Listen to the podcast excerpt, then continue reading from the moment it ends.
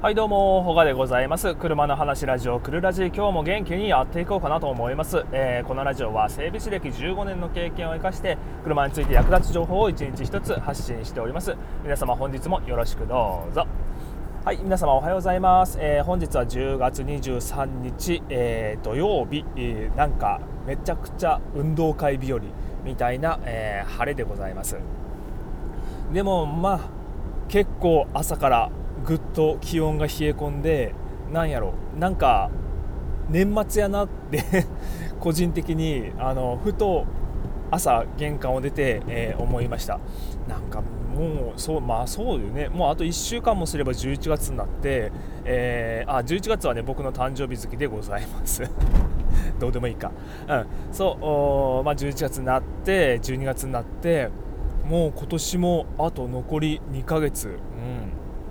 めっちゃ早い。めっちゃ早いなもうあと残り2ヶ月だよ。はあそうなんだねみたいなことをなんかしみじみ思いながら、えー、今朝は運転しております。はいでえっと今日の話なんですけどまあこういう風に気温が寒くなってくると気になるのは、えー、車のバッテリー上がりでございます、うん、で、えっと、今日のタイトルは、えっとね、今日先にねちょっとツイッターに、えー、投稿したのがあるんでそれをちょっと読み上げるんですけど、はい。でえーと、整備士が見てきたバッテリーの寿命ということでツイートしております。で内容は、えー、寒くなってくると気になるのはバッテリーの状態寿命はどのくらいなのか、えー、一般的に言われているのは3年。ただ僕の肌感覚でいうと5年が目安になると思うといったことでツイートしております。ねえー、まあ、こういう冬の時期になるとバッテリー上がりよく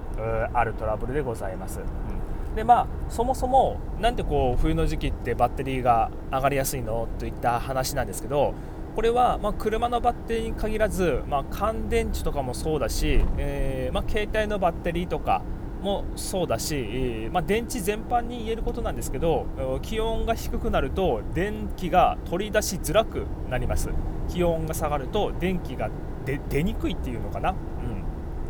なので、あのー、ほら乾電池とかなんか手でこうコスコスコスってなんか摩擦熱で温めると全く使えなかった電池が若干復活するみたいな話聞いたことないですか？あれはね、えー、熱による影響で電気がわずかながら取り出せたっていうやつなんですよ、うん、だからまあ夏夏もま当然バッテリー上がりのトラブルって起きるんだけど冬の方が断然多いです、うん、そういう原因で冬のバッテリー上がりは多くなっております。でまあ夏も上がるんだけど夏は結構ほらエアコンとかえー、同時に使ってることが多いからエアコンで電力使ってるでかつま通勤距離が長いとかだと、えー、電力消費が激しいのでもう単純に電気が全部なくなってバッテリー上がりを起こすっていうパターンが多いのかな。うん、そう。だから、えーまあ、このバッテリーの状態この冬にな冬で、まあ、寒くなってくると気になるとは思うんですけどじゃあ、えー、どうするのが一番なのか。もちろん点検することでございます。あすいません。でえー、っと今時の車っていうのをねあの充電制御式って言ってあのマイナスのあのボンネット開けられる方とかなら、えー、イメージもしかしてつくかなと思うんですけどバッテリーのマイナスターミナルの後ろあたりに、えー、なんかカプラーみたいなやつとかセンサーみたいなやつとか、えー、ついてる車は充電制御式という車になります。どのくらいかな？えっ、ー、とまあここ初年度初年度から、えー、製造初年度からまあ4年5年ぐらいの車は割と結構ついてますね、うん、でこの車はあのバッテリー上がりの兆候っていうのがすごくつかみづらいです。えー、充電制御とか全然ない、まあ、前の古い車、えー、とかはあのエンジンのセルモーターが回るときになんか最近セルモーターの周りが重い気がするとかあのライトが暗くなった気がするとか、えー、で割と兆候がつかみやすかったんですけどこの充電制御式になるとあのねもう分かんない、うん、ポンとバッテリー上がるんでこの前もうちのお店にえー、っともう飛び込みでバッテリー上がりまあ、近くのうちのお店の近くに勤めてるような人なのかな、うん、えー、突然バッテリー上がったんで、えー、ちょっとレッカーで運んでくださいということで、え入庫していた車も、え今年第1号、うん、見ました。突然ね上がるんですよねあれね、うん、だからあれ何を話そうとしたっけ、うん、そう。そのバッテリー点検か、えまあ点検ね正直あの専用テスターがないとね劣化具合は分かんないんですよね。まああの 12V とか測れるテスターでまあこまめに測ってあげてもいいんですけどやっぱりその中身のそのバッテリーの極板の劣化とか、えー、いうのは通常のテスターでは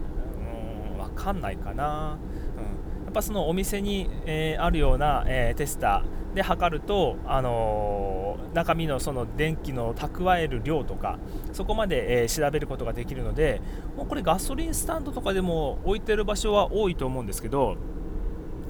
あのそういうとこで、えー、まあ、整備工場なりガソリンスタンドなりでちょっとバッテリーの点検してもらえますかって、えー、言ったら割とあのレシートみたいなやつで、えー、今バッテリーの状態はこんな感じで、え何パーセントぐらいの、え容量ですよみたいな感じのを、え出してくれます。まあただね、えー、スタンドとかで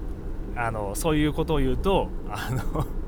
かなり交換を、ね、ニコニコしながら交換を進められるのでそこまでちゃんと、まあ、乗り切れるというか 断れるスキルは、えー、ちょっと必要かなと思いますけども、うん、そうだからまあえー、とねバッテリーねこの時期になるとまあ心配でありますよね。あとね、えー、そう。で、まあ、寿命の話なんだけど大体ね、えーまあ、これ明確な寿命っていうのは正直言いづらいところがあるんですけども大体一般的には3年ぐらいだと言われております。3年ぐらいですね。で僕の肌感覚で言うと5年なんですよ。なんでこれ差があるのかというと,、えーと、分かりやすい例で言うと、えー、新車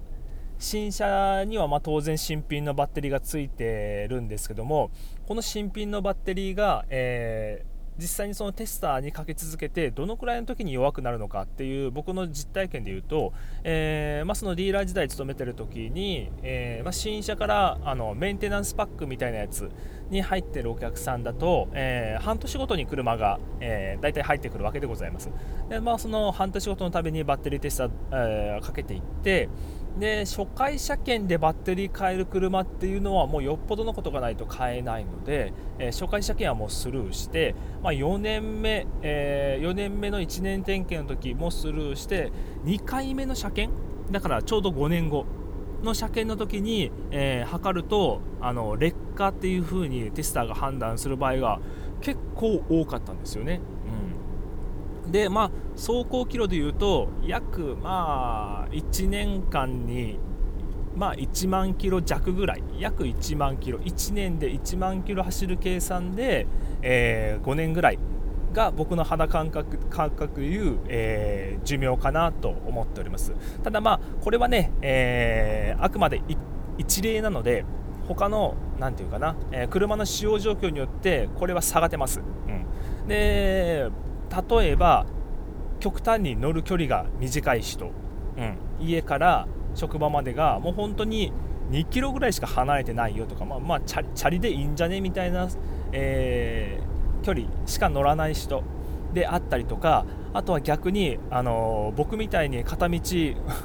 僕ね片道50キロぐらい通勤距離あるんですけど、まあ、1日片道、えー、1時間以上、えー、乗るしで夜はライトつけて帰ってくる当たり前ですけど、うん。まあ、そういうふうに電力の消費が多い人、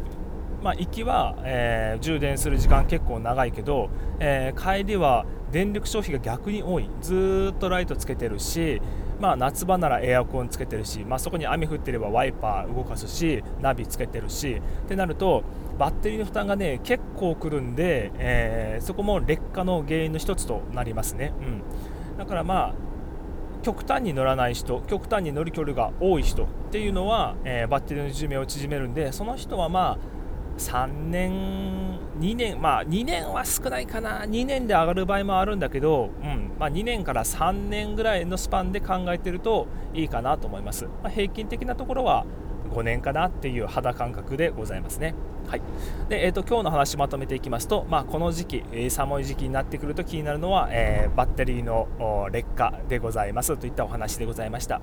で、まあ、一般的にどのくらいの寿命で変えるのが一番いいのかというと、えー、一般的には3年ぐらいえー、で言われておりますが僕の肌感覚で言うと5年かなと思います。うん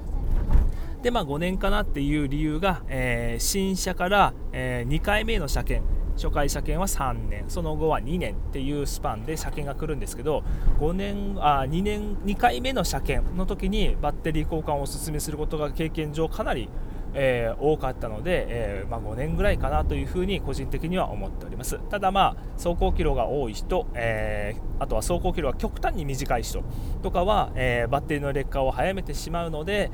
まあ、その方はま2年から3年ぐらいのスパンで、えー、考えておくと安全圏ですよといったお話でございました。はい、じゃあ、えっと、皆様今日も、えー、聞いてくださってありがとうございました。で、えっと、もしよければ、あの質問とか、えー、まあ、いろんな車の愚痴とか、えー、こういうのどうしたらいいのとか、えー、そういった質問の方も随時受け付けております。スタンド FM ならレターの方から、えー、Twitter からも DM で、え受け付けておりますのでもしよろしかったら、えそういった、えー、まあ普段車の愚痴とか、うん、世間話とかそういったことを振ってもらえると、えー、嬉しいです。それじゃあまた皆さん明日お会いいたしましょう。バイバーイ。